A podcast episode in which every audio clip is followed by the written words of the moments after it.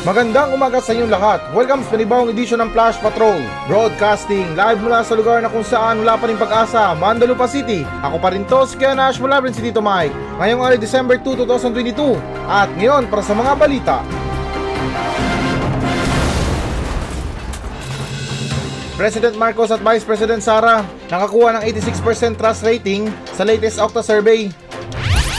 Andres Bonifacio, unang presidente ng Pilipinas, ayon sa istorya na si Xiao Chua. Pangulong Marcos, kadiwa ng Pasko, magpapatuloy hanggang sa bumaba ang presyo ng pagkain. Vice President Sara, sinabi na ang DepEd ay gumawa ng programa na magtuturo sa kinder hanggang grade 12 na maging peace builder. Pangulong Marcos, sinabi na masaya sa trabaho ng mga officer in charge.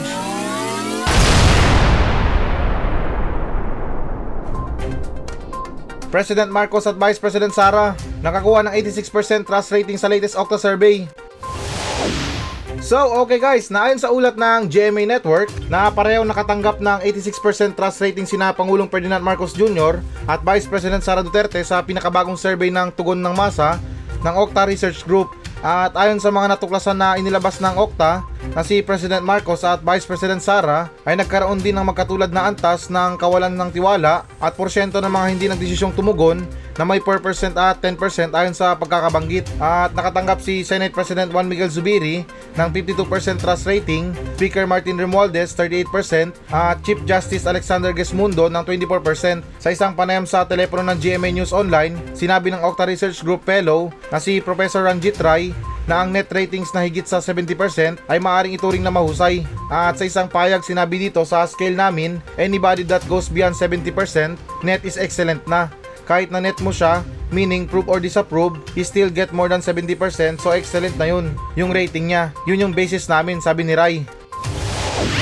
Wow naman! Congratulations para sa ating pinakamamahal na presidente at ang ating pinakamamahal din na vice president na si Sara Duterte. Alam nyo guys, talagang napakahirap um, dumagit or makalikom ng tiwala ng publiko. Lalo't ngayon guys, ang tiwala um, parang ano na lang eh, parang tawag yun, yung pagbibigay ng tiwala normal na sa atin or natural na. Um, kahit di mo kilala, parang minsan magtitiwala ka na lang kasi ang, ang ganda niya eh. Totoo yan guys, hindi na tayo nakabase sa pag-uugali. Nakabase na tayo sa mga itsura, sa ano, sa kung ano, kung pangit man or maganda, pogi, kasi minsan guys, yung tiwala natin talaga nakabase dyan. Yung tipo na kapag maganda, magtitiwala ka kasi maganda. Alam mo, or parang feeling mo na hindi ka lulukohin, um, hindi ka i-scamin. Tapos ganun din kapag pogi. O ano na pala nyo sa kakahanap nyo ng pogi at saka maganda? Nga nga, heartbroken. De, charot lang guys. Alam ko na mam- mamaya pag-uusapan natin yan. Pero dito muna tayo sa tiwala ng opisyal sa gobyerno or what I mean na ang pagtitiwala natin sa mga opisyal ng gobyerno na bakit na parang bumababa or parang biglang bumaba. Eh nung nakaraang eleksyon, pagkadami-dami mga tao nagtitiwala sa kanila. Wala pa silang ginagawa, tiwala ng mga tao sa kanya or sa kanila. Pero ba't biglang bumaba? Yun naman kaya may umayaw na? Pero syempre guys, napaalala din sa publiko, hindi naman sa nilalason yung mga utak nyo, eh pagdating sa mga trabaho nila, wag lang puro tayo tiwala. Although na minsan sinasabi ko na magtiwala lang tayo sa mga trabaho nila, sa mga ginagawa nila, eh syempre na marunong din tayo makiramdam. Pakiramdaman natin yung mga trabaho nila. Hindi yung puro tiwala na lang tayo kahit na tinatarantado na tayo. Wala akong binabanggit or ano ba, wala akong sinasabi na pangalan dito ha. At hindi ko rin ibig sabihin na sila. Um, syempre na para to sa lahat na nagtatrabaho para sa publiko. Yan ay mga opisyal sa gobyerno. Kaya kung magtitiwala tayo guys, um, dapat sakto lang. Kung magtitiwala tayo, um, isipin pa rin natin or ano ba, bumasi pa rin tayo sa mga pinaggagawa nila or sa mga trabaho nila. Um, pakiramdaman talaga natin kung kumikilos pa ba sila, um, tinutulungan pa ba tayo, hindi yung hanggang sa dulo na magtitiwala pa rin tayo. Eh, para tayong sumakay ng bus dyan, tapos um, pasintabi lang ha, na medyo bulag yung driver. Uh, magtitiwala pa ba tayo? Eh baka iulog tayo sa bangin yan. Kaya ganun pa man, proceed tayo dun sa sinasabi ko or pinag-uusapan natin na ano, um, tiwala sa publiko or tiwala sa isa't isa. Ako kasi guys, um, speaking sa mga tiwala, para sa iba, may tiwala naman din ako kahit na minsan yung iba din talaga na hindi ko kakilala, nagtitiwala pa rin ako. Na kahit na walang kasiguraduhan, basta parang pakiramdam ko na um, pwede akong magtiwala sa kanya, nagtitiwala ako. Pero may isa akong hindi pinagkakatiwalaan. Salita siya, praises. Hindi ko alam kung tama yon pero alam niyo yung ano, yung mahirap pagkatiwalaan, yung mga tao na mahilig magsabi na pre baka meron ka diyan. Pera mo na ibalik ko lang mamaya. Ay nako, wag yung paniwalaan yan kahit may tiwala kayo sa kanila. Di naman sa nila lahat guys, pero syempre may mga ibang tao na ganyan eh. Yung tipo na talagang isasakripisyo yung tiwala mo sa kanila basta makautang lang. Lahat sinasabi, lahat ipinapangako. Basta makautang lang. Na uy pre, baka meron kang isang libo dyan. Balik ko lang mamaya or bukas. Sa makalawa. Mas maganda papakinggan guys yung tao na uutang sa'yo pero yung ganito yung sasabihin niya or yung ganito yung palabra niya. Na uy Kuya Nash, baka meron kang isang libo dyan. Pautang naman pero yung bayad ko walang kasiguraduhan. Eh doon pa lang magdesisyon ka na, di ba? Na kung pinautang mo, dapat ready ka rin sa mangyayari kasi yun ang sinabi niya na yung pagbayad niya ay walang kasiguraduhan. Kumbaga pwede siyang mahulog sa hingi or ano tulong na lang pero mas maganda na pakinggan yun kaysa naman sa itataya lahat ng reputasyon, lahat pangalan, magbibigay ng pangalan para lang makautang. At doon naman sa sinasabi ko guys or parang tinutukoy ko kanina na yung tiwala natin ba, um, hindi naman din sa nila lahat pero pansin ko um, yung iilan sa atin ay nakabase na yung tiwala nila sa itsura ng tao na kung maganda ba or pangit. Ulitin ko, hindi naman sa nila lahat pero yung iba dyan kapag sinabi na maganda or pag nakita nila maganda, um, naka-automatic yan yung tiwala nila. Pero kung pangit, napaka-unfair talaga. Nasa anong ustisya? Sasabihan ka pa na, uy, wag ka magtiwala dyan. Itsura pa lang, hindi mo pagkakatiwalaan. Sunod naman tayo na balita. Andres Bonifacio, unang presidente ng Pilipinas, ayon sa istorya na si Xiao Chua. So, okay guys, naayon sa ulat ng GMA News Online na noong 1899, ipinroklama si Emilio Aguinaldo bilang kauna-unahang Pangulo ng Republika ng Pilipinas. Pero ganun pa man, ang mananalaysay na si Xiao Chua ay kabilang sa mga naniniwala na talagang si Andres Bonifacio ang dapat na magkaroon ng titulong iyon. At sa isang pahayag sinabi dito na mayroon tayong ebidensya base sa Archivo General Militar de Madrid, mga kinumpiskang dokumento ng katipunan ng mga Kastila, Spanish, Guardia Civil sabi niya sa isang interview. At dagdag pa dyan na tinaguriang ama ng Rebolusyong Pilipino ang itinuturing na isa sa mga pambansang bayani ng bansa na si Bonifacio ay isang takapagtatag at kalaunan ay naging Pangulo ng Katipunan. At ayon kay Chua, ang argumentong laban kay Bonifacio bilang Pangulo ng Pilipinas ay ang Katipunan ay isang kalihim na lipunan hindi isang gobyerno. Ito ay itinatag noong 1892. Pero may mga dokumento tayo ngayon na wala na after few years. Lumaban tong ebidensya na may haring bayan, Katagalugan na tinawag bilang gobyerno sabi ni Chua. Nako, baka mapriso ka. Sa ganitong klaseng balita. Pero anyways guys, na ako medyo naniniwala din naman ako eh. Although na hindi ako historian or parang hindi ako nag-aaral sa history, pero parang mas malakas yung appeal ni Bonifacio sa mga kwento kaysa naman sa pagiging pangulo ni Emilio. Ito pasintabi lang sa words ko guys ha kasi um, sa mga pag-aaral natin sa ano sa elementary, sa high school, talagang laging baon niya si Andres Bonifacio. Laman ng mga libro 'yan. Um, siya ang utak ng katipunan or ama ng katipunan, um, matapang siya, lumaban siya sa ano sa Pilipinas or pinaglaban niya ang Pilipinas para sa kalayaan. Eh samantalang si Emilio Aguinaldo, nakalagay lang doon na unang presidente siya. Yun lang. Wala uh, ewan ko lang kung meron pang ibang nakasaad doon pero uh, hindi ko lang alam ha kasi mas matunog yung pangalan ni Andres Bonifacio kaysa naman sa unang pangulo ng Pilipinas na sinasabi nila. na si Emilio Aguinaldo. Eh kung usaping Aguinaldo, ibang usapan naman yan. Tuwing Pasko lang naman yan. Pero anyways guys, na ang corny nun. Pero alam nyo guys, no need na na makipagbangayan para sa mga ganito. Oo, sabihin na natin na makasaysayan ang mga ganitong klase na usapin. Uh, mga history, kung sino ba talaga ang totoo na ano, naging pangulo. Pero guys, yung sa akin nasa future na tayo eh or nasa present na tayo. Kahit na ibaliktad natin 'yan, itama natin 'yan, eh wala pa ring magagawa 'yan sa mga problema natin ngayon. Eh hindi naman sa pambabastos, nirerespeto ko yung history natin. Um, nirerespeto ko yung nagawa ni Emilio, um, nirerespeto ko yung nagawa ni Andres Bonifacio or kung sino mang tarpulanong bayani yan. Sa ngayon guys, yung iniisip ko lang talaga is solusyon para sa mga problema natin na kinakaharap ngayon. Na ito, medyo laliman natin ng konti uh, sa ginawa ni Andres Bonifacio na palayain ng Pilipinas. Uh, matagumpay niya man na nagawa yon. Pero tingnan nyo sa nangyayari ngayon. Ano ba ang nangyayari sa bansa natin ngayon? Um, linawin ko lang ha, pinalaya tayo ni Andres Bonifacio sa mga kamay ng Kastila, sa mga panghihimasok ng mga ibang bansa sa bansang Pilipinas. Pero ngayon guys, tingnan nyo oh, samot-sari mga bansa ang mga pumapasok sa atin dito. Um, nangihimasok sa mga batas natin. Nagmukha na tayong chapsuy dito sa Pilipinas sa samot-sari mga bansa ang nakikinabang sa atin. Seryoso yan guys, hindi naman sa minamasama at hindi naman sa paninira. At I think naramdam nyo naman yan. Kaya sa ginawa ni Andres Bonifacio, nakakalungkot man isipin na ang daming mga buhay na sayang, ang daming buhay nagsakripisyo para lang sa kalayaan ng Pilipinas. Pero sa nangyayari ngayon guys, wala rin pinagkaiba sa pananakop ng mga ibang bansa sa mga nakaraan at saka sa ngayon. Kaya kung may babalik lang talaga guys yung ano, yung dati na yung pride ng mga Pilipino na talagang ayaw magpasakop. Um, nung dati wala man tayong magawa, pero ako nararamdaman ko na bawat isa sa atin ay meron talagang dignidad pagdating sa sarili nating bansa. Iilan nga sa atin dyan, pag hindi mo pinansin sa publiko, hindi ka rin papansinin.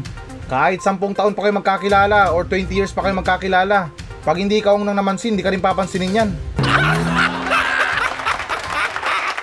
Ganyan katiba yung pride natin dati. May mga sariling desisyon tayo sa buhay. Pero kaya nang bahala guys kung sino bang paniniwalaan natin sa kanila or kung sino ba talaga ang totoo na naging presidente. Parang na-realize ko rin na parang pareho lang din. Di naman din lahat ng mga mayroong pinag-aralan ay matalino. Pagdating din kasi sa mga pamumuno na yan, oo, naniniwala ako na kailangan natin ng talino. Pero wag lang talaga tayong bumase sa mga ganyan na puro na lang talino. Eh kung wala ka namang ginagawa, eh wala rin silbi ang talino.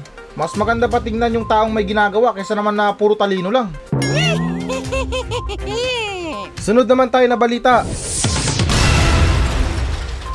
Pangulong Marcos, sinabi ng kadiwa ng Pasko ay magpapatuloy hanggang sa bumaba ang presyo ng pagkain.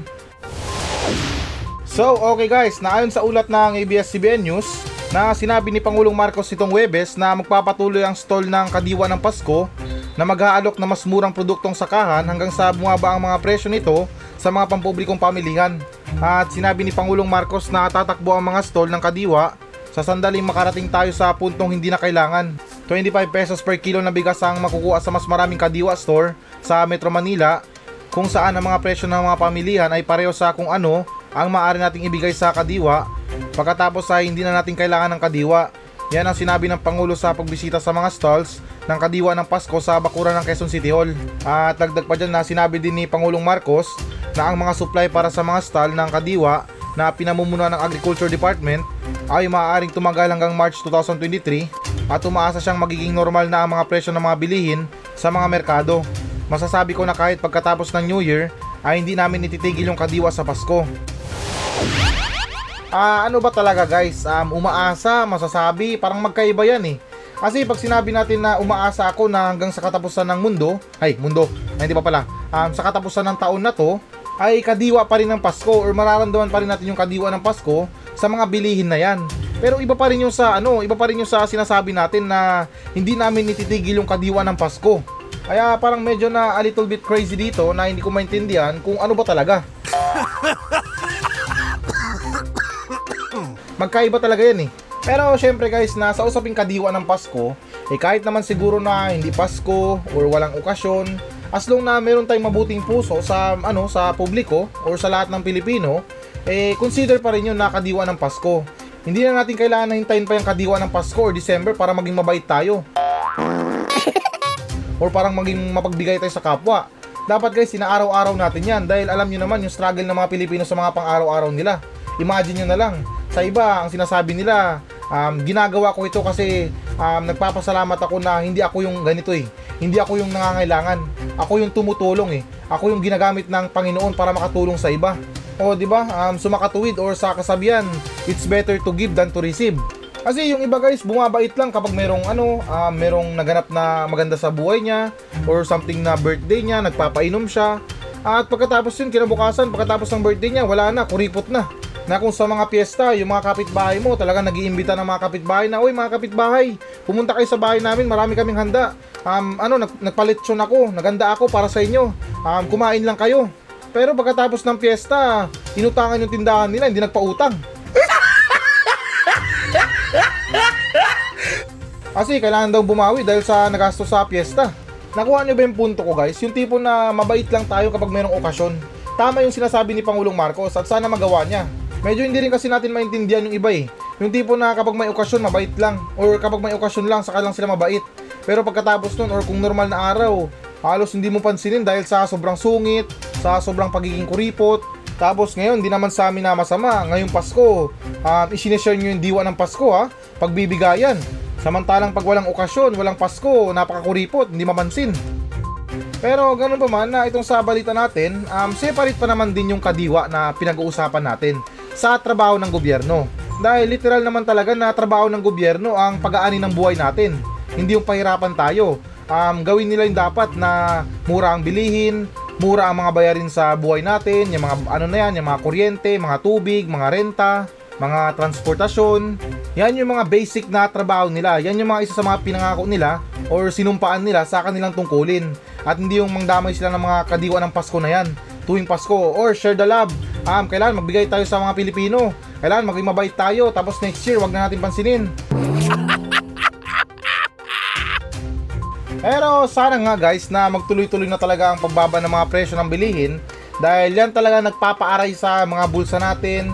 Um, yung tipo na hindi pa tayo sumasahod, naisip na natin na wala tayong sasahurin, wala nang matitira. Nang dahil sa iniisip din natin yung ano, yung mga taas ng bilihin or ano ba, pagkamahal-mahal ng mga bilihin. Tapos dumagdag pa yung mga bayarin sa kuryente, bayarin sa tubig, bayarin sa mga upa, pamasahe. Kaya wala. Um, kung sa iba, masaya silang tumanggap ng sahod nila. Pero yung iba rin talaga, mangyak-nyak na lang habang tumatanggap ng sahod dahil alam nila na dudulas lang yun sa kamay nila. Kumbaga, yun din ang tunay na magic na legit. Walang daya. Kanina may hawak kang pera, pagka maya-maya wala na. Sunod naman tayo na balita. Vice President Sara, sinabi na ang DepEd ay gumawa ng programa na magtuturo sa kinder hanggang grade 12 na maging peace builder. So, okay guys, naayon sa ulat ng GMA Network na bumuo ang Department of Education o DepEd ng programa sa Basic Education Curriculum na magtuturo sa mga estudyanteng kinder hanggang grade 12 na maging peace builder sa mga komunidad sabi ni Vice President Sara at Education Secretary Sara Duterte. At sa panayam sa SMNI na sinabi ni Duterte na nakita niya kung paano nasisira ang buhay ng ilang kabataan dahil sa pagsali sa New People's Army o NPA at sinabi niya na ang mga mag-aaral sa high school, particular na sa mga katutubo, ang karamihan sa mga nare-recruit. At dahil dito na sinabi niya na buong panahon ng kanyang panunungkulan bilang Chief DepEd, layunin ng ahensya na huwag mag-drop out ng mga estudyante dahil sumasali sila sa mga rebeldeng grupo. Hindi lamang sa NPA kundi maging sa mga organisasyon na nagsusulong na mas marahas na ekstremismo at terorismo. Nasaan ang sheriff? Ha? Nasaan ang sheriff? Tapos ayun na. Doon na nagkasira-sira yung balita. Pero anyways, na may point naman itong si Sara Duterte na huwag mag-drop out ng mga student. Kasi ano ba, kumbaga sa pag-drop out ng isang student, dyan sila nawawalan ng pag-asa sa buhay nila. Eh alam nyo naman sa mga pag-aaral natin, kumbaga yan talaga ang tulay para sa pagbabago ng buhay natin or kung sakali man na ano, um, kung meron tayong marating sa buhay at kung meron man tayong dapat na talagang ituro sa mga estudyante, ay yan ang pagturo natin na huwag sumali sa mga rebellion or sa pagre-rebelde dahil masisira ang buhay mo. Pero seryoso yan guys, tunog na wala mang dating yung ano, yung programa ni Duterte or what I mean na Vice President Sara Duterte. Pero ito lang talaga ang makakatulong sa mga student para hindi sila magrebelde. Napakahirap guys kung malason yung mga utak nila at utusan silang lumaban sa gobyerno. Eh sa opinion ko na iba lang talagang kakalabasan. Mantakin nyo guys kung magre-rebelde kayo ha. Um, wanted kayo sa gobyerno. Habang buhay nyo nakalaban ng gobyerno, hinahanap, tinutugis kayo ng gobyerno. Kung lumabas man yung mga pangalan nyo, kawawa kayo. Dahil siyempre sa mga pag apply ng mga trabaho na yan, or hindi naman kaya yung mga pamamasyal sa labas, ay hindi nyo na basta-basta na magagawa. Dahil yun na nga, wanted na kayo.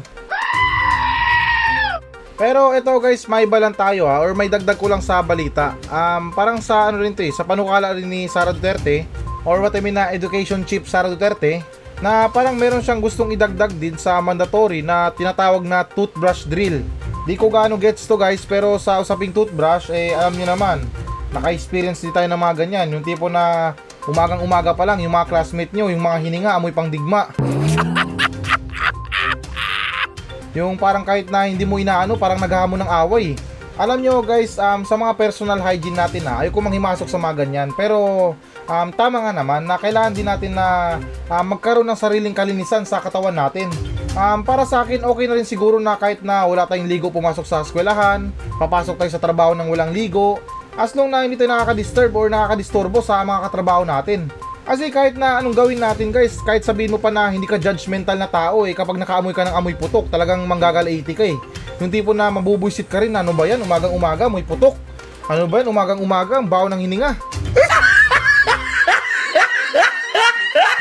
Tapos, um, di naman din sa amin na masama, eh, sa umagang umaga, kung sino pang amoy putok, sino pang mabawang hininga, siya pang malakas na makipag-usap dyan, tumabi sa'yo. Kaya sa ngalan ng kalinisan guys, um, di naman sa minamasama, ay ko talaga manghimasok sa mga personal na buhay nyo, eh pasensyahan tayo kapag ako lang talagang masusunod. Kapag mabawang hininga mo or amoy putok ka, automatic absent ka na. At linawin ko lang guys ha, hindi ko binabase yung pagrespeto natin sa isang tao ah, tungkol sa kanyang kalinisan or sa kanyang personal na hygiene. Oo, naintindihan ko, sadyang may mga tao na ganyan, yung tipo na um, parang walang pakialam sa kung anong amoy nila, kung ano bang baho ng hininga nila, ah, may mga muta ba sila sa mata, may kulangot pa sila, pasintabi lang sa mga kumakain ha. Pero syempre nasa reality tayo. Kahit ano pang pag-ugali ng isang tao, sabihin niya pa na siya ang pinakamarespetong tao sa buong mundo. Eh kapag nakaharap na siya ng ganyang klaseng tao, para sa akin nakakawalang respeto. Eh kagaya din sa sinabi ko kanina, ang pagbibigay respeto sa panahon ngayon ay parang hindi na nakabase sa ano, sa pag-uugali. Na kung mabait ba siya, yung basihan ngayon sa respeto nakabase na sa pag-iitsura. Eh hindi naman sa nangahamak ng tao ha, sa ganyang lagay, um, amoy putok ka na, mabaho pa ang hininga mo, tapos dumagdag pa yung hindi kaya yung itsura, eh para sa akin na hindi rin malabo na mapagsabihan ka na wala pang krimen, suspect na. Sunod naman tayo na balita. Pangulong Marcos, masaya sa trabaho ng mga officer in charge. So, okay guys, naayon sa ulat ng ABS-CBN News na sinabi nitong Webes ni Pangulong Marcos Jr. na masaya siya sa pagganap ng mga officer in charge o OIC sa ilang ahensya ng gobyerno. Kasabay nito humingi ng pasensya si Pangulong Marcos habang ang Departamento ng Kalusugan, Depensa at Agrikultura, ngayon din ang Office of the Press Secretary ay nananatiling walang permanenteng pinuno. At sa isang payag na sa DA o Department of Agriculture, sa DND, Department of National Defense, masaya ako sa sitwasyon ngayon. Well, see, we always these things are visited, especially every year at the end of sa unang taon. Yan ang sinabi ni Pangulong Marcos sa isang pagkakataong panayam. Ah, masaya. E di bigyan ng bonus. Bigyan ng bonus yan or bigyan ng jacket. Alam nyo guys, um, para sa akin ha, kung pupurihin man ako ng boss ko, pasintabi lang sa mga boss ko dyan ha, um, very excuse sa inyo, especially sa aking pinakamamahal na boss, uh, no need to mention na, um, para sa akin kulang yung ganong klaseng compliment, yung tipo na sasabihan ka ng good job, um, okay yung trabaho mo, uh, masaya ako sa trabaho mo, pero para sa akin na something na may kulang eh. Um, dapat kasi may reward eh. Um, kung natutuwa sila, dapat sagad-sagad na. De, joke lang, uy. Biro-biro lang 'yon ha. Um, ano lang 'yon, katuwaan lang. Um, syempre na um, ang pagkakaroon or pag-appreciate or pagpupuna sa mga trabaho natin ng mga boss natin ay talagang very rare yan. Sa mga trabaho natin guys, bibihira ang isang empleyado na puriin ng isang boss. Dahil hindi pupuriin yan kung walang ano, walang excellent or walang good job na nagawa. Di naman siguro mga tanga ang mga boss natin para uh, mang trip lang na sabihin na, oy, good job ha. Kahit wala ka namang ginagawa. Kahit absent ka, good job ka pa rin. At sa tingin ko guys na parte na talaga ng trabaho natin ang pasahin ng mga boss natin dahil syempre na natutulungan natin sila sa mga pag-angat nila or something na ikakayaman pa nila. Pero although na medyo magulo yung explanation ko guys ha, pero may iba't ibang klase kasi ng mga negosyo or mga trabaho pagdating sa pagbibigay ng compliment sa mga empleyado. Nakadepende kasi yan eh. Minsan kasi may mga boss na nakatayo yung reputasyon nila para sa mga empleyado nila or should I say na nakadepende yung kumpanya nila sa performance ng mga empleyado nila kaya sadyang meron talagang mga boss na mahilig mag-boost ng mga self-confidence natin. Yung tipo na kahit wala kang ginagawa, sinasabihan ka ng good job. Ikaw alam mo, good job ka talaga. Ang dami mo nagawa. Um, very productive yung mga trabaho natin ngayon or mga nagawa natin. Uh, masasabi ko na makasaysayan to. Dahil nakauto na naman tayo ng mga kliyente. At ganun pa man, nabukod pa rin dyan, um, sabihin na natin na natutuwa si Pangulong Marcos sa kanyang mga empleyado or what I mean na mga officer in charge sa mga ahensya eh, matanong ko lang yung sambayan ng Pilipino. Eh, ito, hindi naman sa nag-open topic na naman ha. Or something na nanggugulo na naman ako ng balita. Kasi kung natutuwa si Pangulong Marcos sa mga trabaho ng mga ano niya, officer in charge niya, eh matanong lang, ano bang pinagagawa ng mga officer in charge niya? Uh, may kinalaman ba yung mga pagtaas ng bilihin dito? Uh, may kinalaman ba yung pagkahirap ng mga ibang Pilipino dito? Uh, at may kinalaman ba dito yung ano mga hinanaing ng mga Pilipino? I don't think so na yun ang trabaho nila. Pero uh, masasabi ko sa sarili ko or opinion ko lang, di naman sa panghikayat din, eh parang bilang lang yata yung mga taong natutuwa ngayon sa administrasyon. Eh kasi guys, na ito sa opinion ko lang ha, sino ba naman ang matutuwa sa mga nangyayari ngayon? Alam ko, hindi kasalanan ng gobyerno yung mga nangyayari sa atin ngayon, yung mga pagtaas ng mga bilihin na yan. Pero sana man lang na kahit paano maibsan natin yung mga problema na pinagdadaanan natin ngayon sa mga pagtaas ng bilihin. Uulitin ko guys, sa mga nangyayari ngayon, mantakin nyo. Mas nauna pang minahal yung sibuyas kesa naman sa inyo. Tapos ngayon sa mga bilihin natin, parang talagang napakahirap. Sa panahon ngayon, sa luwal na lang bumababa. So, ayan guys, ito na ang pinakahihintay nyo. Magbabasa na tayo ng audience mail. Mula pa rin to sa mga nagmensahe sa atin sa Facebook page ng Flash Patrol. At ganun pa man, napakabilis talaga ng araw, December 2 na. Tapos bukas 3, 4, 5, 6, 7, 8, 9, 10 hanggang sa magpasko. Diyos ko, wala pang natatanggap na regalo. Hindi, joke lang. Hindi naman sa ako nanghihingi pero um, baka kung meron dyan or hindi naman kaya baka merong maawa sa akin dyan eh, nandito naman ako sa Mandalupa City na pinamumunan ni Mayor Cookie. Um, dito sa Barangay Silaway na bukas pa naman ang pintuan ng radio station para tumanggap ng regalo. Or kung naiya kayo, na iwan nyo na lang sa pintuan. Um, araw-araw naman akong lumalabas. At ganun pa man na dito naman tayo sa nagmensahe sa atin na ito mensahe na to ay nagmula kay Jennifer Reyes Segovia. Ito ang sinabi niya, Good morning po sa iyo Kuya Nash. Itago mo na lang ako sa pangalang Jen. Tanong ko lang po Kuya Nash, pwede ko pa bang bawiin yung mga gamit na naibigay ko sa boyfriend ko? I mean ex-boyfriend ko. Sayang naman din kasi yun Kuya Nash, hindi niya naman din gagamitin kaya gusto kong bawiin na lang. Pahingi po ng advice tungkol dyan. Yun lang po, maraming salamat. Um, depende. Kasi meron tayong ano eh, meron tayong reputasyon sa sarili natin. Or parang ano ba, depende kasi sa tao yan eh. May mga tao talaga na kapag naibigay mo na, um, parang iniisip nila na parang pangit naman kung babawiin natin. Alam ko na nagtatanong ka lang kung pwede ba or hindi. Pero para sa akin na ah, di- depende kasi yan sa kapal ng muka eh. Kung medyo makapal-kapal yung mukha, eh pwede naman. Eh kung hindi naman, eh ayaan na lang natin. Kasi ano ba, nabigay mo na eh. Yung tipo na um, nung panahon na yun, na in love na in love pa sa kanya, um, halos lahat, nililibre mo siya, binibigyan mo siya ng regalo. Pero nung naghiwalay kayo, biglang bawi lahat. Ah, parang something na tagilid tayo dyan, yung mga pagbawi ng gamit. At saka alam nyo ba yung kasabihan, or alam mo ba yung kasabihan na kapag meron kang naibigay, bawal mo nang bawiin kasi nakakabulok daw ng siko. Ewan ko lang kung totoo yan ha, yung mabubulok daw yung siko mo. Kaya ano na lang, um, payo ko na lang sa'yo, um, depende na lang talaga ha. Pero yung payo ko na lang sa'yo, lesson learned na lang. Um, huwag tayong basta-basta na magbigay ng lahat-lahat or huwag natin ibigay ang lahat-lahat sa isang tao na wala pa namang kasiguraduhan. Ang feelings natin para sa isang tao guys, mapanlin lang yan. Huwag tayo basta-basta na magpapadala sa mga I love you nila, um, ikaw na yung papakasalan ko, at yung iba dyan, naniniwala na porket nagbigay ng singsing or binigyan ng kwintas, pinakilala sa magulang. Ay, Diyos ko, ano yan? Tawag dyan, scam yan ang tawag dyan. Kasi hindi lahat ng pinapakilala sa magulang ay sabihin natin sigurado na. Eh, pasintabi lang, yung iba dyan ay pinakilala sa magulang para makalabas-pasok lang sa bahay.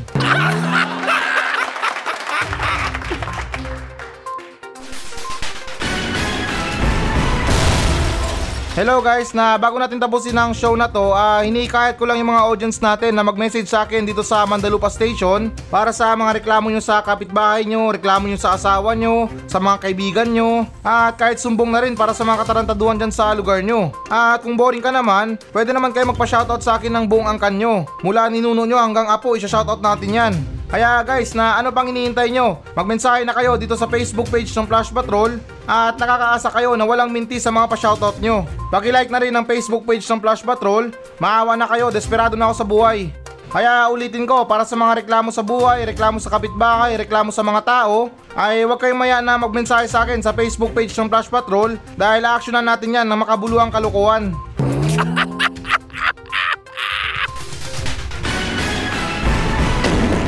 So yan muna mga balita ng Flash Patrol sa araw na to. Maraming salamat sa pakikinig. Ako pa rin to, si Kuya Nash at maraming salamat ulit. Wala pa rin si Tito Mike. Masayang masaya ako.